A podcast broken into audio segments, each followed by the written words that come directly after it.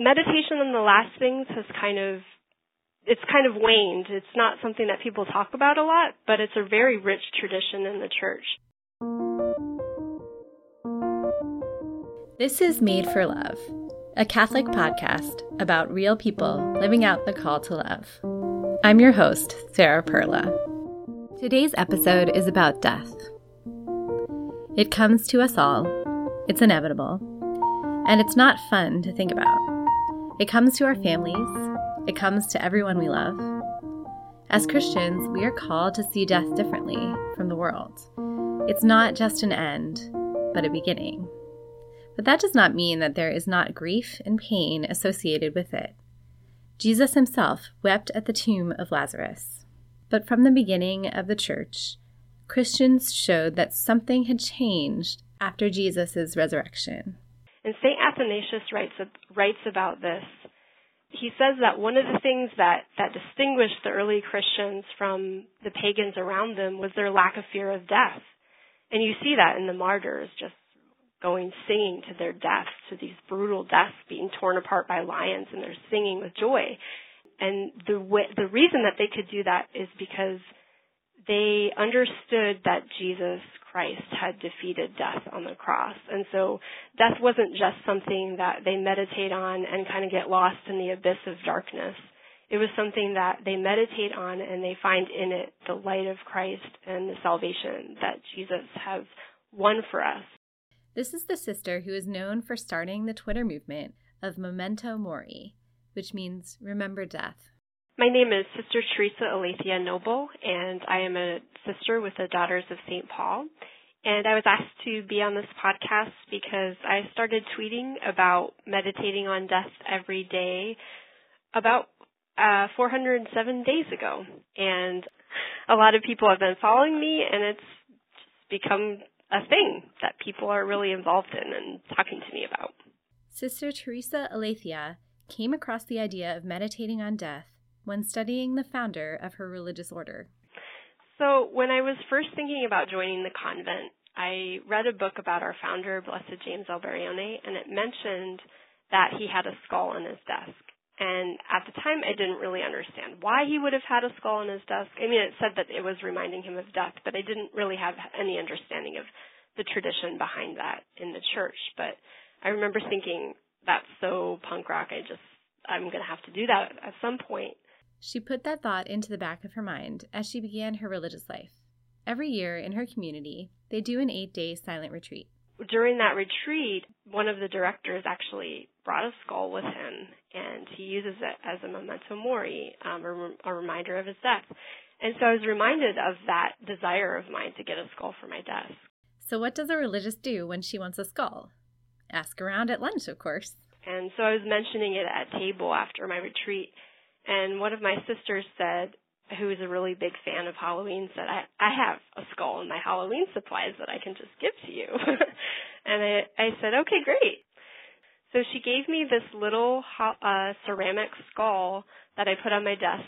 She knew that when something is around all the time, you tend not to see it after a while. But how how can I make sure that this doesn't just become something on my desk that I stop paying attention to really soon? And so that's why I, I, I said, oh, uh, maybe I'll just tweet about it for a couple weeks.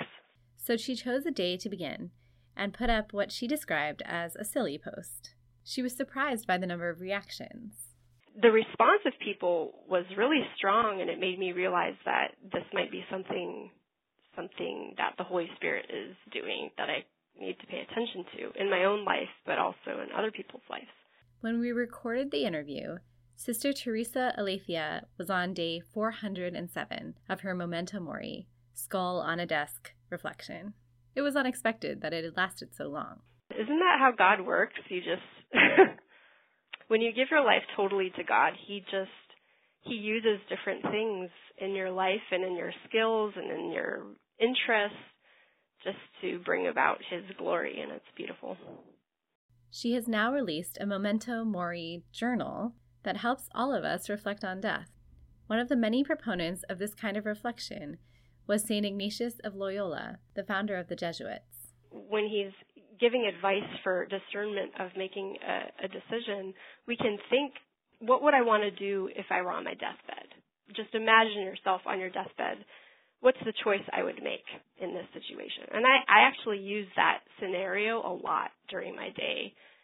I just think, think of myself on my deathbed, and then it just totally reorients how I'm thinking about a decision that I'm making. Uh, and it helps me to move forward in, in a different way. This is very helpful and clarifying, as Sister has experienced.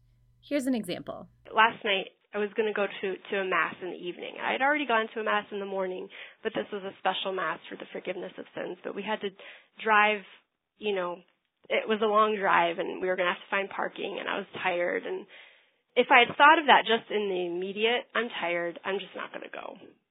But I kind of I did that little thought experiment, and I thought, you know, if I were on my deathbed, what choice would I make? And yeah, I would go. And and, and then I also thought afterwards, how am how am I going to feel? I'm going to feel better, and I'm going to feel glad that I went. So I'm going to go. And so it just helps me to make different decisions. And Sister notes that the answer is not always what you might expect it to be. Strangely, you know, you'd think that it would put a lot of pressure on me to always be doing, to be kind of a perfectionist. But it in my experience, that's not what happens. It just helps me to see things a little bit differently. And sometimes seeing things a little bit differently helps in kind of expanding my focus, helps me to realize, actually, I do need to stay home today because I'm really tired and this, I need to take care of myself. Reflecting on one's own death has been in the Catholic tradition for hundreds of years. And, well, it's uncomfortable.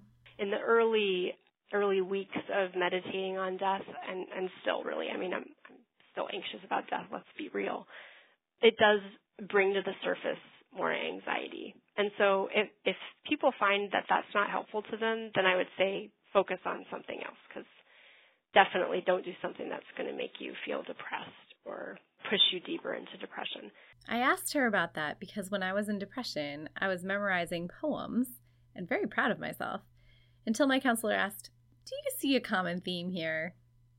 They were all about death. Not so healthy. We're not just meditating on death itself.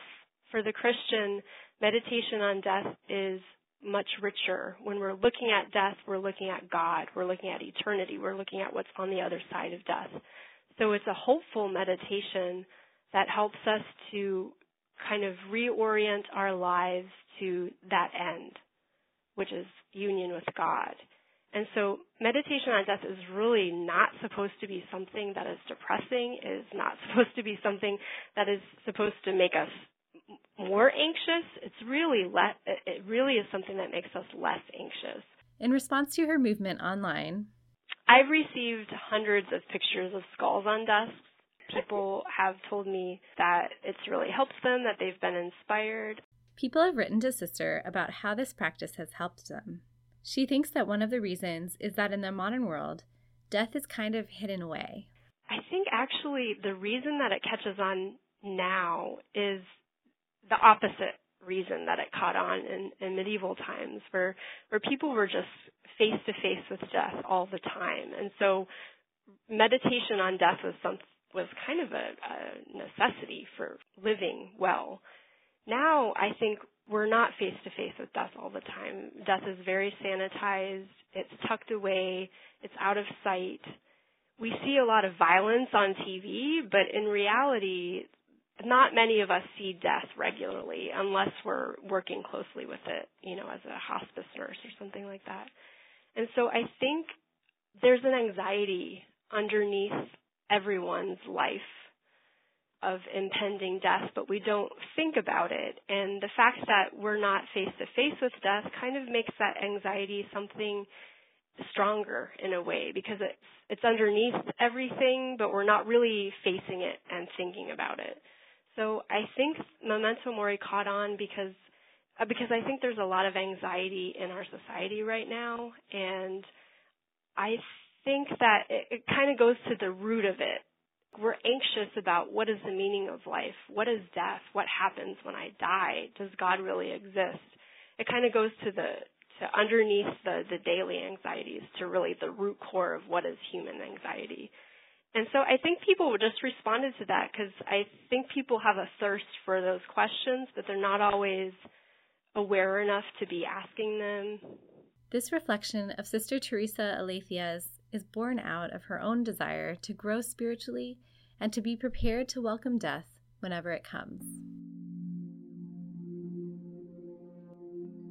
Memento Mori is not just something that I'm doing as an apostolate or as as my work as a sister. It's really it's something that I'm doing for myself that has kind of flowed over into fruitfulness for other people. And in my own life, remembering my death has made a difference in how I approach decisions and in just how I think about life in general and and it has decreased my fear of death. I don't think I'll ever not be afraid of death even though I would love that for that to be a goal, but bringing it to the forefront actually helps me to integrate it into my life in a healthy way and to accept realities of life like just aging and not being able to do everything and limitations and just the beauty of the beauty of just having one life and this what this one day is going to pass and I'll never have it again. So let's live it as well as I can. It's really made a difference in my life. Death is not always before us as it was in past centuries but we do face it when it hits close to home. Father Paul uh, Dressler, very joyfully a OFM Capuchin, so now almost 25 years. Next year will be uh, 2019. Uh, will be my 25th anniversary. So my silver jubilee as a Capuchin and my 20 years as a priest in uh, in 2019. So it's kind of an exciting landmark or threshold to get to. I went to see my friend Father Paul to do an interview. Sarah. How Hello. are you? So good to see you. But this was a year ago when I was first starting out, and I didn't even know what we might talk about. You're all good. Okay. The audio also reflects that I didn't yet have a concept of mic volumes. Okay? Not that I really do now, but please bear with me. It's worth it. Well, yeah, let's. I'm first we prayed first. Lord Jesus, we thank you for this day, for this great feast of of Our Lady of Guadalupe. Father and I um, talked about the canonization of Solanus Casey because that was a big day for the Capuchin community. But it turned out that what the Holy Spirit wanted Father Paul to talk about was his sister.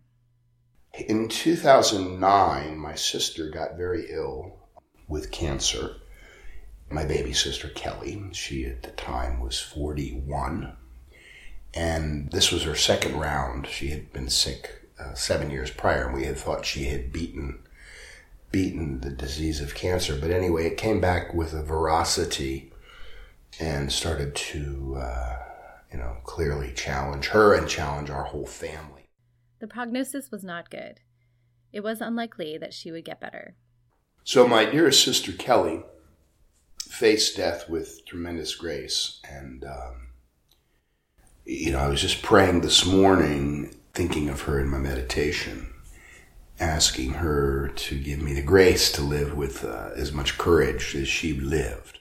Kelly, like Father Paul, was a convert to the Catholic Church, and he thinks that her most faithful hour came with the knowledge that she was probably going to die. And, one of the things that immediately came to Kelly's mind, which was extraordinary in itself, was I don't want this suffering to be wasted whatever it may bring me to, whether it bring me to cure or, or, or death.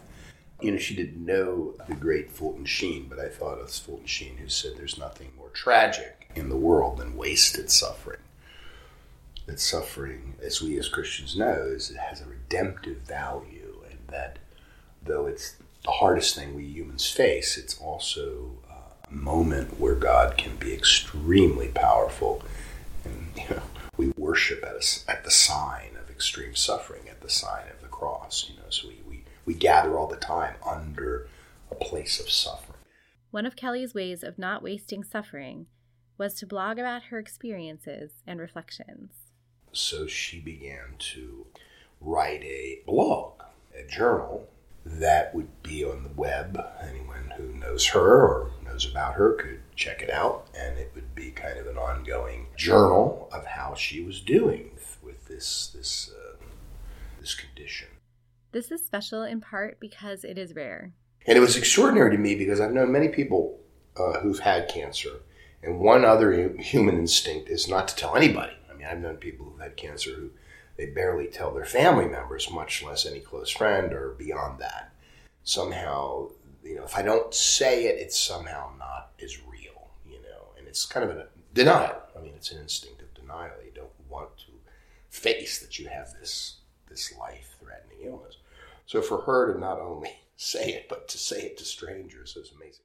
Sometimes watching and hearing the suffering of a loved one is just too hard, and that's okay. It was hard for us all in our family to read. In fact, I, I think my mother probably never read any of them, to be honest with you. It just was too, uh, too painful for her to face that her daughter was dying of cancer.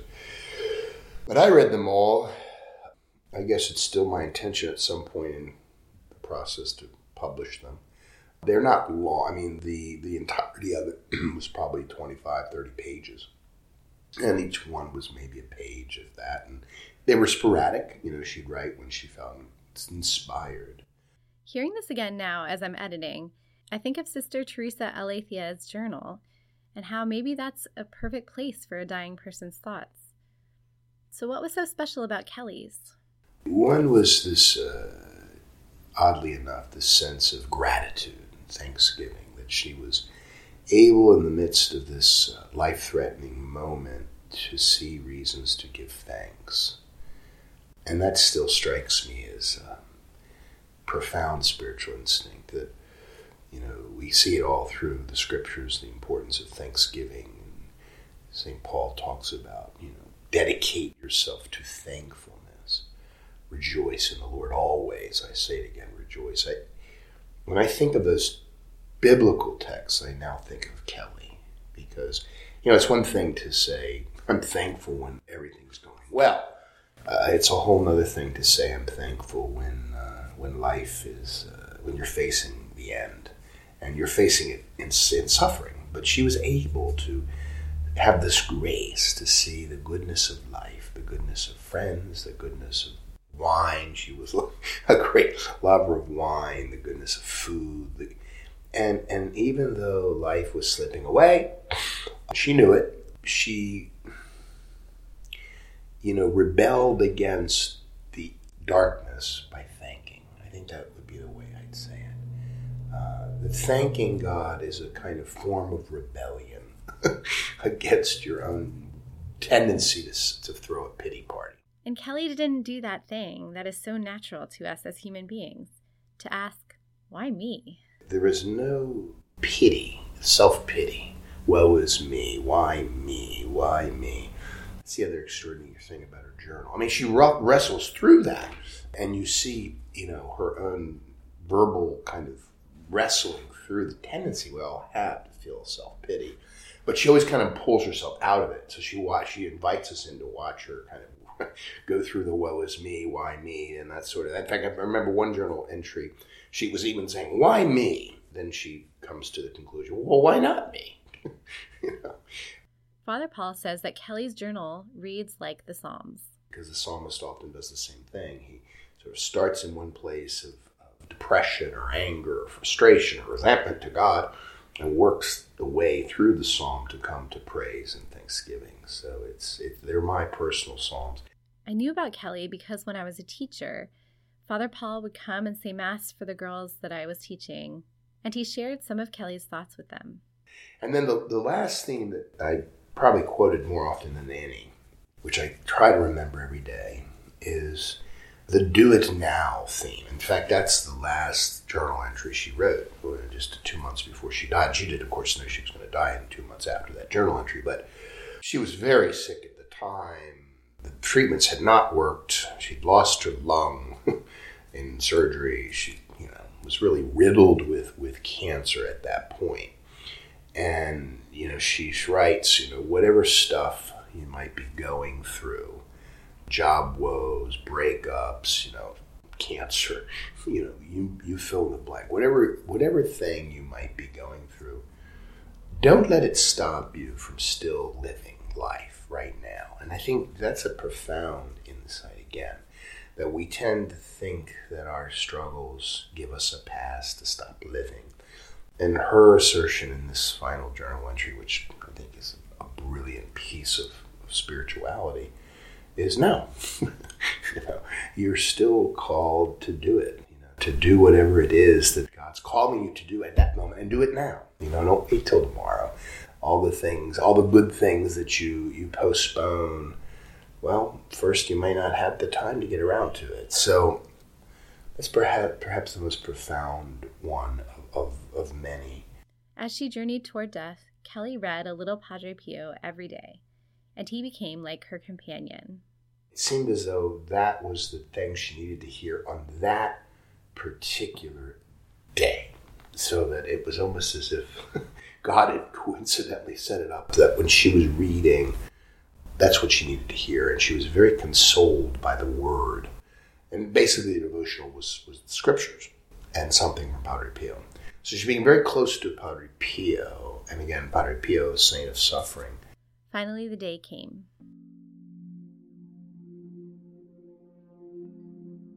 The most profound spiritual moment in my life was, uh, was I guess, the day she died. Um, So we knew she was coming to the end. Uh, she knew she was coming to the end, and at the very end, she had uh, she was having a hard time breathing, and so they had intubated her, and she was. In, it was the end. We all kind of knew it, and thank God we were all there. It was February uh, second, and she was on um, propofol, which it's used often in hospitals for. Um, to sedate people and to keep them calm. So she was under this kind of comatose or slightly comatose state and intubated. And so she was comfortable. So we had gathered at her bed on this last day and we began to pray. And the doctors had told us very uh, strongly, they had said, look, you know, she's not going to wake up. She's under this propofol. Uh, she's very comfortable, and we're not going to take her out of that. And so that's it. So we said the final prayers of the church. You know, I anointed her again and prayed those sort of final prayers that the church has for the end. And uh, she came out of her. she hmm. came. Uh, she came completely out of her sleep, and she still had the intubation. So the interesting thing was that this tube that had been so frustrating for her before and it sort of made her gag and it was still down her throat but she was totally peaceful. She had no problems. Uh, and her face was uh, was rather extraordinary. Um, and so then they took the, the tube out because they realized it was time for her to go and of course gave her a lot of comfort and again it was just this profound experience of her being there. And we were all, of course, crying and we were all very upset.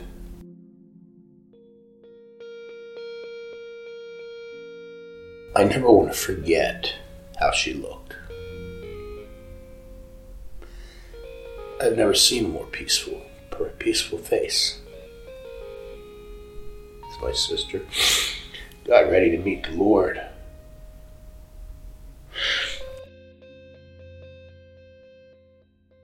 There were three great moments in Kelly's death. First, for her husband. He's a tough guy, Philadelphia boy, um, and really grieved. But at this moment, uh, it is as if she woke up out of her coma so that he could. And I remember he just bursted in tears and just began to weep and weep and weep. And, uh, of course, hugged her And, you know, was able to feel the pain of her of her passing. So it was a gift, this grief that uh, she was able to give us, uh, especially him, as he wept for her there. Next, while Kelly was peaceful, the family wasn't. While she was so peaceful, I think all of us were just anxious as cats about this whole thing. Of course, we were all very, you know, didn't know what to do. So, of course, in our nervousness and in our anxiety, we uh, said to her, oh, "Oh, we have your iPod." We had an iPod there with her, and would you like to hear, would you like to hear your songs, you know? And I remember her shaking her head. She took her, her hand, her thumb and her you know other four fingers and started you know kind of like a, a, a duck quacking, uh, which of course indicated no, I don't. I don't want to hear my iPod. I want to hear your voices.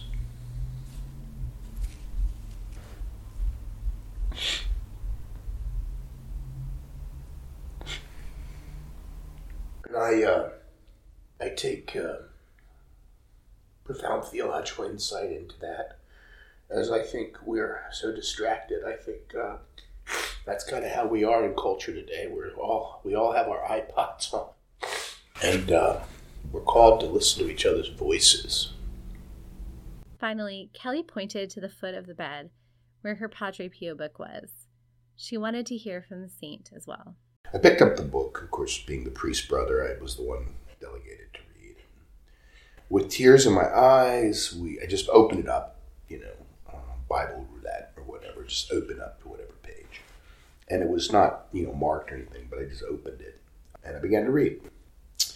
And uh, the words, and I can almost quote them by heart, the words were his vision of death, bright and beautiful, vast as the sea. I remember those words bright and beautiful, vast as the sea, beyond all pain, beyond all suffering, beyond all tears. What a great day uh, to meet uh, the bridegroom.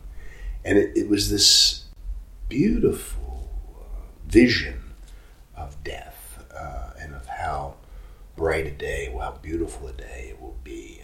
And of course, now we're all crying and we're all just amazed at this coincidence of Padre Pio speaking of the goodness of death and the beauty of death, the beauty of going home, the bride, the bride coming to the bridegroom. There was a lot of bridal imagery, spousal imagery. And the extraordinary thing, again, was as I was watching the faces and everyone was crying and trying to imagine and believe this. But Kelly's face, again, was the face that I recall because she, she sat there in her bed again with sort of a knowing, radiant smile, just sort of, yeah. And uh,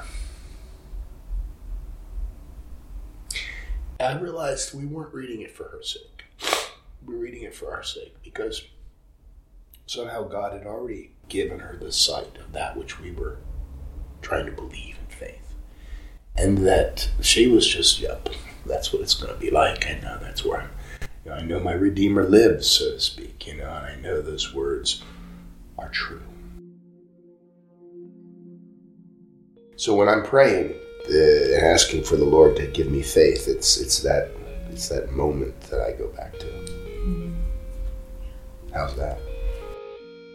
Franciscans have always believed in memento mori. This is an old idea. You remember, remember death memento mori, remember death. Not in a macabre sort of, eh, I'm going to die, isn't life terrible? But no, in another kind of way to say, hey, you know, life uh, needs to be lived well. So I think to die well is to live well. you, don't, you don't die well if you haven't tried to at least try to live well. So, everyone, remember death. You will die someday. I hope I can die like Kelly did. To leave off this episode, I'm going to read a little bit from Joseph Ratzinger's book, Introduction to Christianity, which I can't recommend highly enough. This is the section where Ratzinger is writing about Jesus' death. Quote, There exists a night into whose solitude no voice reaches. There is a door through which we can only walk alone, the door of death. Christ strode through the gate of our final loneliness that in his passion he went down into the abyss of our abandonment, where no voice can reach us any longer. There is he. Death, which was previously hell, is hell no longer. Neither is the same any longer, because there is life in the midst of death, because love dwells in it. If you like what you've heard today, please support this project by sharing it with your friends, subscribing to Made for Love on iTunes, writing a review, or commenting on the show notes at marriageuniqueforareason.org. And be sure to follow us on Facebook and Twitter and all those things. This is essentially a one woman production, so yours truly did everything, with the notable exception of the music, which was composed and produced by Michael Taylor. Hello, this is Michael. Thanks for listening. Thanks, everyone.